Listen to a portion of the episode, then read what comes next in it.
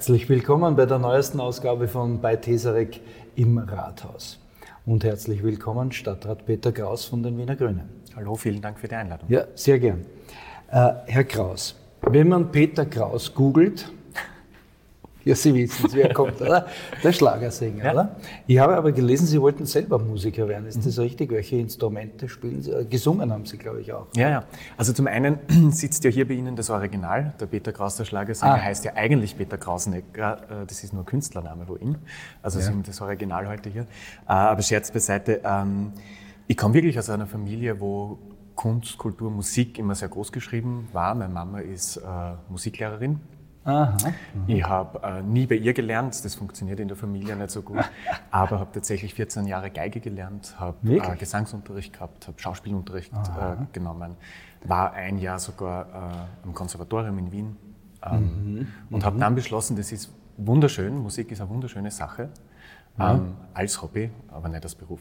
Aber, nicht, aber den Zug zur Bühne haben Sie offenbar immer schon gehabt. Ich glaube, auf Ihrer Homepage, auf Ihrer persönlichen steht auch Performance-Künstler als Beruf. Ja. Wirklich? Das stimmt. Ich habe mir das tatsächlich neben der Politik bis heute äh, beibehalten, ähm, dass ich immer wieder mal, ähm, wo es hier gibt, äh, performe, Schauspieler bin. Äh, aktuell bereite ich ja gerade ein, ein, Theaterstück in Wien mit vor, Wirklich? in Kooperation mit dem, mit dem Brut das die äh, Verfolgung Homosexueller in der NS-Zeit thematisiert. Mhm. Ähm, wo ich auch schon seit zehn Jahren mit einem Theaterkollektiv gemeinsam immer wieder mal spiele. Ist nicht mehr so viel Zeit, klar, wenn man in der Politik äh, ja. jetzt hauptberuflich ist, aber einmal im Jahr nebenbei geht sich da was aus. Und das ist, glaube ich, ein schöner Ausgleich äh, zur Politik, dass ich da immer einen, einen Anknüpfungspunkt noch an andere Lebensrealität noch habe. Mhm. Aber es zieht sich schon ein bisschen auf die Bühne, oder? Zwar jetzt vielleicht jetzt nicht mehr, nicht mehr so auf die musikalische, aber dafür jetzt auf die politische Bühne, oder? Jetzt sind Sie Parteichef. Und auf der Homepage der Grünen ist mir aufgefallen, Sie werden tatsächlich als Parteivorsitzender mhm. bezeichnet, was früher eigentlich ein No-Go war bei den Grünen. Da hat mhm. immer Landessprecher mhm. so geheißen. Warum, ist, warum sagt man das jetzt mhm. so klar, Parteivorsitzender? Das haben wir uns 2000. Ähm 2018, damals waren die Grünen gerade nicht mehr im Nationalrat, weil sie ja 2017 ja. Äh, bei der Wahl den Einzug nicht mehr geschafft haben, ähm, gab es ein Jahr, wo sich die Grünen sehr gut überlegt haben, wie, können wir, also wie sollen wir unsere eigenen Strukturen äh, so gut aufstellen, damit wir wieder erfolgreich sein können. Ja. Da war ich äh, auch vorne dabei bei diesen Reformbewegungen innerhalb der Grünen. Und ein Ergebnis war auch, dass wir uns die Wiener Strukturen genau angeschaut haben ähm, damals haben wir die Rolle des Parteivorsitzes äh, eingeführt. Das heißt, dass die sozusagen die Nummer eins im Rathaus auch die Nummer eins in der Partei sein kann. Das war vorher nicht möglich. Also Maria Vasilako war zu der Zeit Vizebürgermeisterin. Genau. Bei den Grünen aber einfaches Parteimitglied. Einfach, genau, richtig. Genau. War aber in Wahrheit die Chefin natürlich. Genau. Ganz klar. Ja. Und um das einfach auch klar zu machen in der Struktur und damit ja. auch die ähm, internen Abstimmungsprozedere einfach klarer zu haben und, und besser arbeiten zu mhm. können, haben wir das damals gemacht. Ja. Äh, und jetzt eben auch als Doppelspitze, das ist auch möglich genau, geworden. Mit Judith Sie, Büringer gemeinsam. Das mit Judith Büringer und ich gemeinsam ja. ein innovatives ja. Führungsmodell. Wenn Sie schon Maria Vasilako mhm. erwähnen, äh, komme ich gleich äh, jetzt darauf. Ähm, Sie waren 2010 bis 2015 in Ihrem Büro, ja. Vizebürgermeisterin mhm. Maria Vasilako. Ich weiß noch genau, wie heftig diese Frau mhm. angefeindet worden ist. Das war unglaublich. Mhm. Maria, Maria Hilferstraßen Umbau zum Beispiel. Ja? Weil ich weiß, wie sie angefeindet worden ist in den Medien, aber auch persönlich auf mhm. der Straße, beim Einkaufen mhm. und so weiter. Das ist ja Wahnsinn, oder? Ja. Wie hält man sowas aus? Ähm, ich glaube, was wirklich damals das Erfolgsrezept war, weil die, Sie haben es gesagt, die Anfeindungen waren ein Wahnsinn. Das war ja, ganz Österreich hat auf einmal begonnen, über eine Straße zu diskutieren. Genau. Das war gerade Nationalratswahlkampf auch noch. Ja. Bis am Bodensee war das Thema, soll Richtig. jetzt die Marie-Hilfer-Straße umgebaut werden oder nicht. Ich glaube, heute könnte sich das niemand mehr vorstellen, Nein, dass das da mal vier Autospuren wunderschön geworden. Ja, genau. Ja. Ähm, ich glaube, das, Erfolgs das Erfolgsgeheimnis ist, dass die äh, Maria Vasilako diese Konflikte bewusst eingegangen ist, weil sie gewusst hat, warum machen wir Grünen das, weil wir mehr Lebensqualität haben wollen mhm. äh, in der Stadt und das Ergebnis spricht ja dann auch für sich. Und das Zweite ist, einfach ein gutes Team rund um sich zu haben, dass man gemeinsam auch diese Phasen gut durchsteht und ich glaube, das haben wir gemeinsam sehr gut geschafft. Kommen wir zu einem äh, der meistdiskutierten Themen äh, unserer Zeit, die Klimakrise, mhm. die sogenannten Klimakleber. Mhm. Äh, die bringen sehr viele Menschen gegen sich auf äh, und sind deswegen auch sogar von Fridays for Future kritisiert worden, weil sie eigentlich die Öffentlichkeit spalten. Mhm. Wie sehen Sie das? Ich verstehe total, dass diese Protestform und äh, wenn man im Stau steht, wenn man sozusagen nicht irgendwo hinkommt, dass das wahnsinnig unangenehm ist und dass das niemandem Freude macht. Ich glaube, das ist vollkommen klar. Ich verstehe schon noch die Verzweiflung der jungen Leute, die sagen, wir gehen seit Jahren auf die Straße. Wir bekommen jedes Jahr einen Klimabericht vom IPCC, vom Weltklimarat, der sagt, es ist nichts besser geworden, die Zukunftsprognosen werden noch schlechter. Was sollen wir denn tun? Ähm, ich bin davon überzeugt, dass es nicht die Rolle der Politik ist, zu bewerten, wie die Zivilgesellschaft äh, protestiert. Das ist deren Entscheidung. Das muss in einer offenen Gesellschaft äh, möglich sein, dass es unterschiedliche Protestformen gibt. Am Ende geht es ja darum, wie schaffen wir es, dass bessere Klimaschutzpolitik genau. äh, erreicht Und wird. Schaffen wir das, indem wir Menschen, sehr viele Menschen verärgern? Ähm, nicht, indem wir sie ausschließlich verärgern. Eine Frage stelle ich an dieser Stelle schon immer. Würden wir in allen Interviews, äh, Diskussionsrunden, äh, würden die Zeitungen gefüllt sein mit Klimathemen genau in dem Ausmaß, wie es jetzt ist, wenn es diese Protestform nicht gäbe? Die Frage äh, stelle ich dann immer. Ich bin in Diskussionsrunden eingeladen, ich bin in Fernsehformaten mhm. eingeladen, wo man dann auf einmal wieder über die Klimafragen diskutiert, über die man viele Monate jetzt nicht diskutiert Aber halt hat. hauptsächlich über die Aktionen. Ne? Ja, hauptsächlich über die Aktionen. Ich verstehe auch, wirklich, ich möchte es nochmal sagen, ich verstehe auch, dass viele diese Protestform irritiert. Das tut sie mich teilweise auch. Äh, und wenn, also ist jetzt, wie gesagt, äh, bin bei vielen Fridays for Future Protesten in, den, in letzter Zeit dabei gewesen. Ähm, ich verstehe, dass da sehr viele junge Menschen vor allem hingehen, um hier zu protestieren. Ähm, aber am Ende muss man schon die politische Verantwortung stellen und einmal schauen, okay, äh, welche Parteien haben welche Entscheidungen in den letzten Jahren getroffen und welche Parteien blockieren auch heute noch ähm, wichtige Gesetze im Bereich Klimaschutz. Mhm. Zum Beispiel die ÖVP, das mit der Sie gemeinsam regieren. Das ist die Bund, ÖVP, nicht Sie persönlich. Das ist die ÖVP, das ist genauso die SPÖ, ähm, die auch in Wien sehr, sehr viel ankündigt, aber wenig umsetzt. Mhm. Also wenn wir uns nur anschauen, die Gemeindebauten, ähm, Wien ist der größte Gebäudeeigentümer in dieser Stadt. Es gibt über 1700 Gemeindebauten. Davon haben acht Photovoltaikanlagen und null Wärmepumpen. Mhm. Acht Photovoltaikanlagen bei 1700 Wohnhausanlagen. Also da, also da wird auch sehr viel geredet, aber Verbesserungen. Ja, dringend, okay, dringend. Dann schauen wir uns gleich an, was, was mhm. die Grünen denn wollen. Wir haben eine Zuspielung von der Grünen Landesversammlung, die Ende März stattgefunden hat. Im Bildungszentrum der Arbeiterkammer fand die 87. Landesversammlung der Wiener Grünen statt. Hier ist auf ein herausforderndes Jahr 2022 zurückgeschaut worden und neue Pläne für das kommende Jahr wurden präsentiert. Also wir leben ja gerade in einer Zeit, äh, wo sich alles in unserer Welt rundherum verändert. Ähm, es gibt viele Krisen, es gibt viel Fragezeichen, glaube ich, bei den Wienerinnen und Wienern. Und ich habe schon mitgenommen, dass das Bedürfnis nach einer Politik, die auch mutig ist und die sagt, äh, es gibt einen Plan, wohin die Reise geht für unsere Stadt, dass das ganz groß ist. Und äh, dieses Bedürfnis, dem wollen wir unsere Pläne, unsere Visionen gegenüberstellen. Der neueste und größte Plan wurde anhand zahlreicher Bilder und Computergrafiken präsentiert. Die Zweierlinie beispielsweise, das ist eine große Jahrhundertchance, da ist gerade der Boden aufgerissen, da entsteht gerade eigentlich ganz viel Platz für etwas Neues. Und mit der Zweierlinie haben wir gezeigt, dass es auch um soziale Innovationen geht, um soziale Innovationen im öffentlichen Raum. Wir haben uns überlegt, wie kann das in Zukunft aussehen, mit nur zwei Autospuren, dafür aber mit ganz, ganz viel Platz für 350 neue Bäume, Platz für Schanigärten, für Spielplätze, äh, Platz für Aufenthaltsqualität, auch breitere Radwege, also einfach eine innovative grüne Lösung für die Zweierlinie. Auch ein wichtiger und sogar erstmaliger Programmpunkt der Landesversammlung war eine Podiumsdiskussion mit Klimaaktivistinnen und Klimaaktivisten. Uns war wichtig, dass wir junge Menschen und Klimaaktivistinnen hier auch einladen und mit ihnen direkt ins Gespräch kommen als Partei. Ich glaube, wir sind die einzige Partei in Österreich, die das auch macht, die nicht nur über die Aktivistinnen spricht, sondern auch direkt mit ihnen, weil wir haben ja alle ein gemeinsames Ziel. Wir leben in einer Zeit, wo die Klimakrise eine drängende ist. Es ist die drängendste Frage unserer Zeit. Die Klimaaktivistinnen und Aktivisten machen zu Recht auf diese Situation aufmerksam. Und ich finde es zentral, dass wir sagen, reden wir doch miteinander. Vertreterinnen und Vertreter der letzten Generation sowie der Bewegung Lobau bleibt haben offen über ihre Motivation und ihre Visionen gesprochen.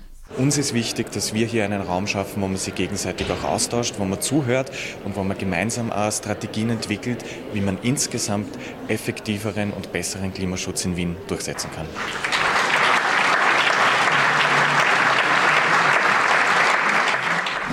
Ja, also auf das Thema Zweierlinie werden wir später dann noch sehr ausführlich äh, kommen. Äh, heben wir es jetzt einmal auf eine höhere Ebene. Sind Sie der Meinung, dass Autos in Wien noch stärker zurückgedrängt werden müssen? Ich glaube, dass die äh, Anzahl der Fahrten vor allem, aber auch der Autobesitz äh, generell etwas ist, was in den letzten Jahren schon deutlich abgenommen hat und Absolut. in Zukunft noch deutlich ja. abnehmen wird. Also alle Prognosen zeigen genau in die Richtung. Einerseits, weil wir nur so die Klimaziele schaffen, andererseits aber auch, weil wir den Platz in unserer Stadt, und der ist nun einmal beschränkt, also was uns bleibt, sind die Straßen, der öffentliche Raum, äh, wenn wir die Lebensqualität in unserer Stadt sichern wollen, nämlich dass man gut in der Stadt leben kann, auch wenn die Sommer immer heißer werden, dann brauchen wir Platz für grüne Zonen, dann brauchen wir Platz für Bäume, dann brauchen wir Platz für Wasser und Abkühlung. Und dann stellt sich natürlich die Frage, wer bekommt in der Stadt wie viel Platz. Und dann müssen wir, um das gemeinsam zu schaffen in der Stadt, mhm. auch mehr Platz für Öffis, fürs Radverkehren, fürs zu Fuß gehen, für mhm. Begrünung schaffen und damit ja weniger Platz für Autos.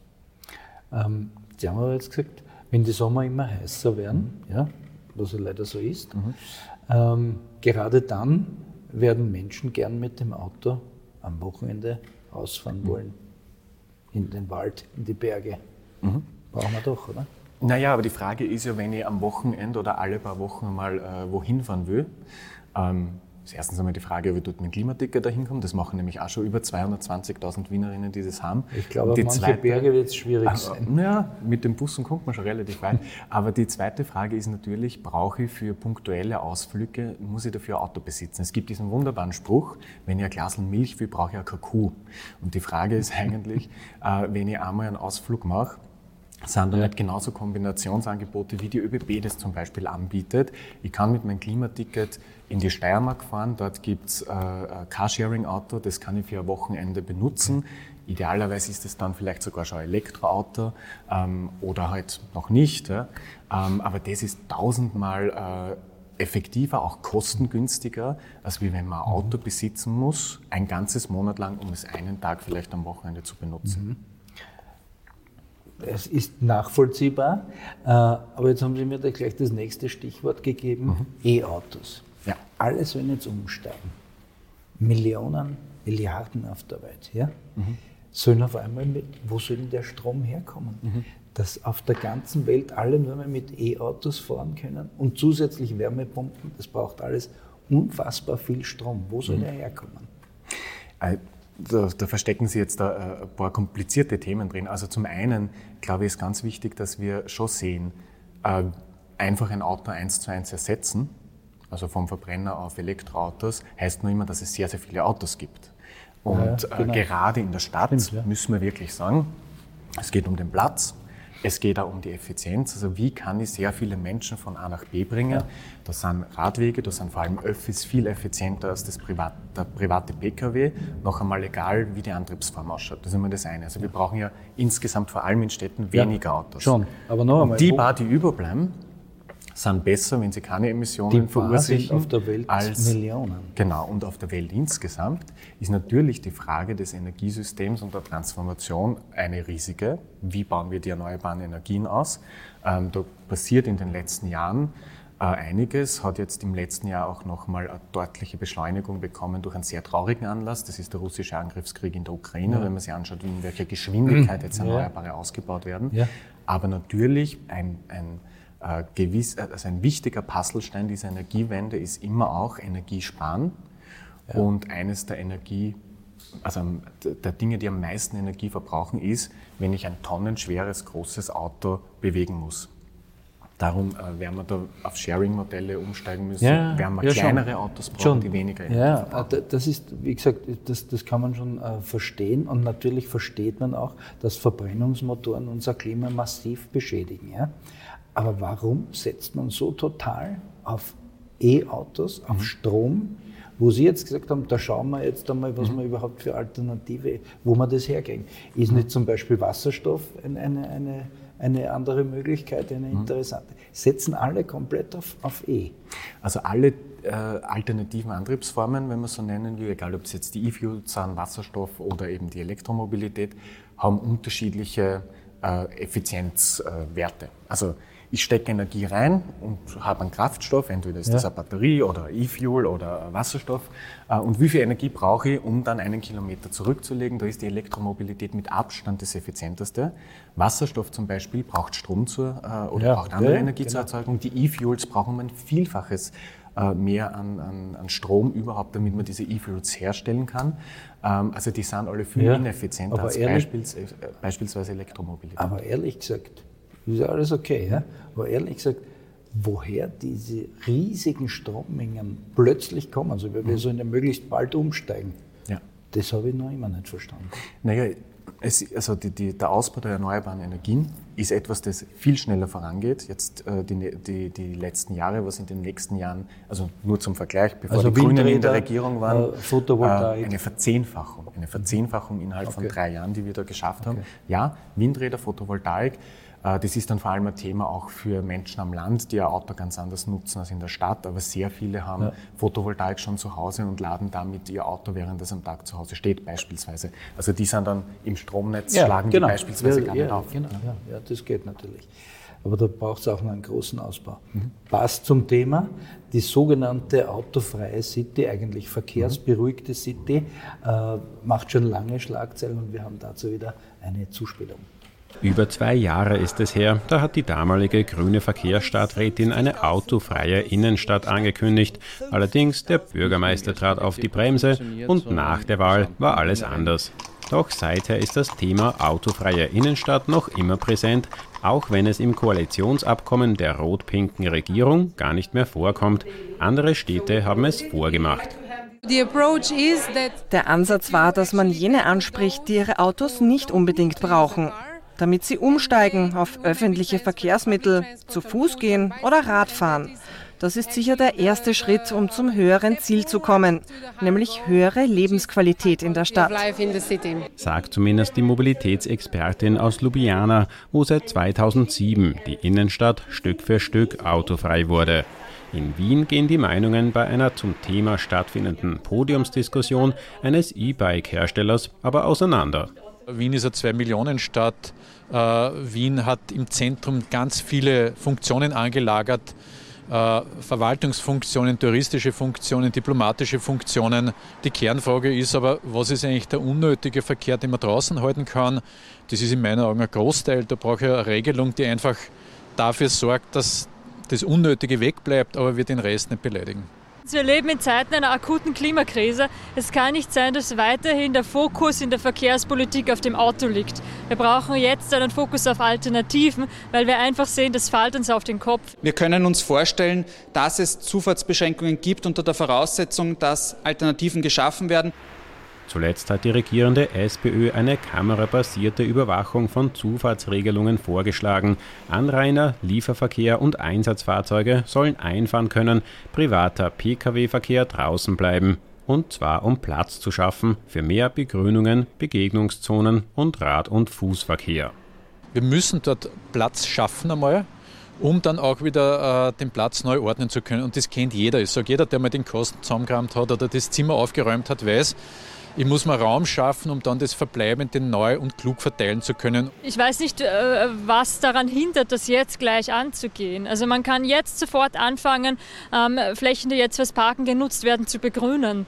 Ähm, neue Kinderspielplätze zu machen, Hundezonen zu machen, Radwege sicher zu machen. Man kann jetzt sofort anfangen, man muss überhaupt auf nichts warten.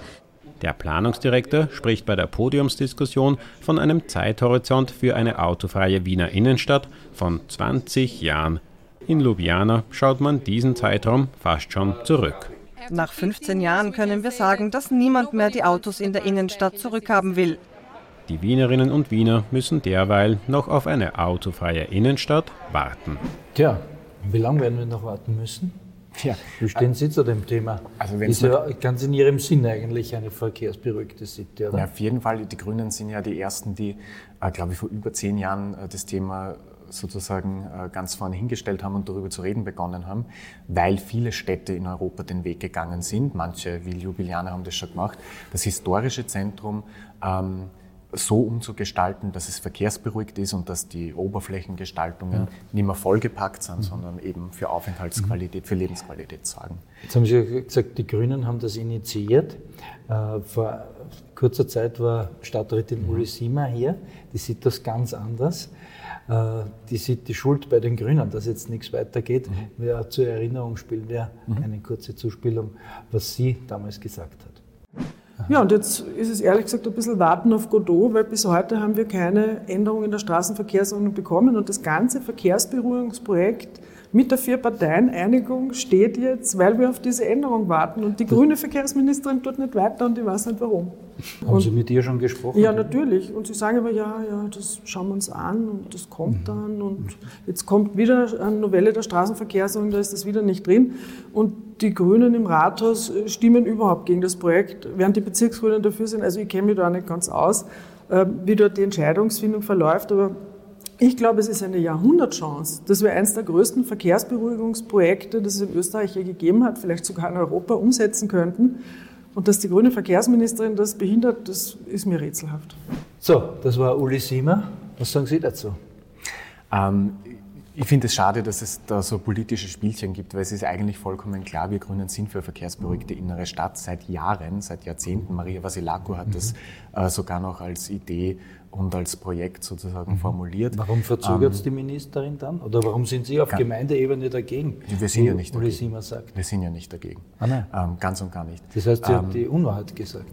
Äh, sie verwendet es sehr, sehr gern, um einen, ein Thema zu haben, was sie sich an den Grünen reibt. Ich finde, das ist kein Thema, wo man sie äh, okay. politisch miteinander streiten soll, sondern schauen soll, was kann man möglichst schnell umsetzen. Mhm. Es stimmt, es gibt da gewisse Punkte, die brauchen Änderungen in der Straßenverkehrsordnung. Genau. Da wird auch daran gearbeitet. Das ist ja nichts, was die Grünen alleine entscheiden, sondern was eine parlamentarische Mehrheit auch braucht. Mit der ÖVP, mit der SPÖ sollte es eine Zweidrittelmehrheit brauchen. Es gibt auch andere Städte wie Graz. Mhm äh, die hier Anliegen haben. Mhm. Es gibt datenschutzrechtliche Dinge, die man sich genau anschauen muss, wenn man Kameras im öffentlichen mhm. Raum aufstellt. Alles das wird abgearbeitet, Schritt für Schritt.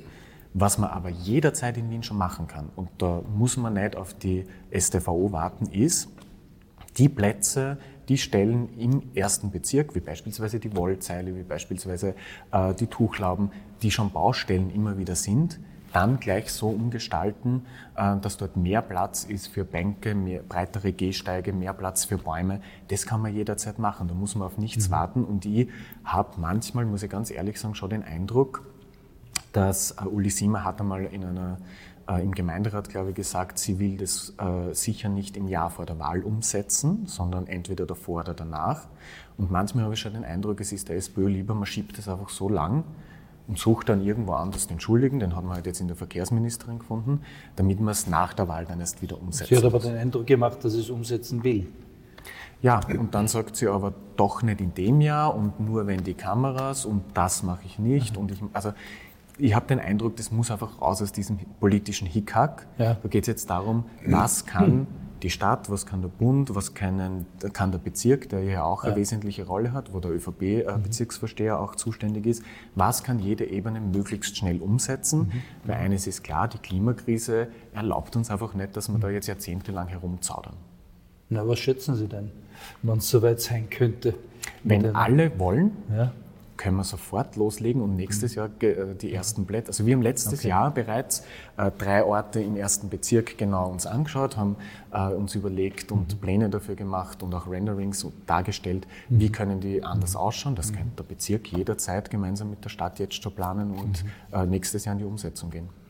Unsere Zeit läuft schon wieder davon. Wie zufrieden sind Sie denn mit der Performance der Grünen in der Bundesregierung? Ich sage nur, Mietpreisbremse gescheitert mhm. an der ÖVP. Kann ja. man eigentlich, und vieles anderes noch, ja, kann man eigentlich nicht wirklich zufrieden sein, oder? Äh, dass die ÖVP das scheitern hat lassen, damit bin ich nicht zufrieden, aber das ist die Verantwortung der ÖVP, das möchte ich schon einmal äh, betonen. Das ist ein Thema, das sehr viele Menschen vor allem in Wien trifft. Aber die Grünen haben sich nicht durchgesetzt. Wo die ÖVP ein ganzer, ganzer niederträchtiges Schauspiel aus meiner Sicht äh, gemacht hat. Ich bin trotzdem jeden Tag, wenn ich beispielsweise Alma Sadic als Justizministerin höre, froh, mhm. dass die dort ist, wo sie ist, sich schützend vor die unabhängige Justiz stellt weil viele der Dinge, die da in den letzten Monaten und Jahren aufgeklärt und aufgedeckt worden sind, dass die Staatsanwälte jetzt besser ausgestattet sind, dass die Justiz ohne politischen Einfluss arbeiten kann, mhm. hängt nur damit zusammen, dass Alma Sadic Justizministerin ist. Und ich bin jeden Tag froh darüber, wenn äh, Erneuerbare äh, Ausbaugesetz, wenn das Klimaticket von Hunderttausenden Österreicherinnen und Österreichern genutzt wird, dass dort, wo die Grünen ihre Arbeit machen, und die machen sie verlässlich und stabil über die letzten Jahre, äh, bin ich stolz, dass die Grünen dort sitzen. Wie schaut es denn für Sie aus? Wo werden denn Sie sitzen in ein paar Jahren? Was könnten Sie sich vorstellen? Was wäre, was ist so Ihr mhm. Berufswunsch, Ihr Ziel? Mein Ziel ist immer Wien gewesen. Ich bin 2005 in diese Stadt gezogen und habe gewusst, bin dann die Jahre darauf politisch aktiv worden. Aus Niederösterreich, ne? Aus Niederösterreich. Ja. Eine sehr typische, äh, glaube ich, Biografie von sehr vielen Menschen ja. in Wien. Man ja. kommt zum Studieren nach Wien, dann ist die Stadt so super und man bleibt. Ähm, und ich habe immer gewusst, mein Herz und mein politisches Herz ist in Wien und ich werde immer in, Berlin, in, in Wien, weil in Berlin, in Wien politisch tätig sein. Alles klar. Gut, vielen Dank für das interessante Gespräch. Dankeschön. Und Ihnen, meine Damen und Herren, danke ich wieder fürs Zuschauen. Ich freue mich, wenn Sie nächstes Mal wieder dabei sind. Wiederschauen.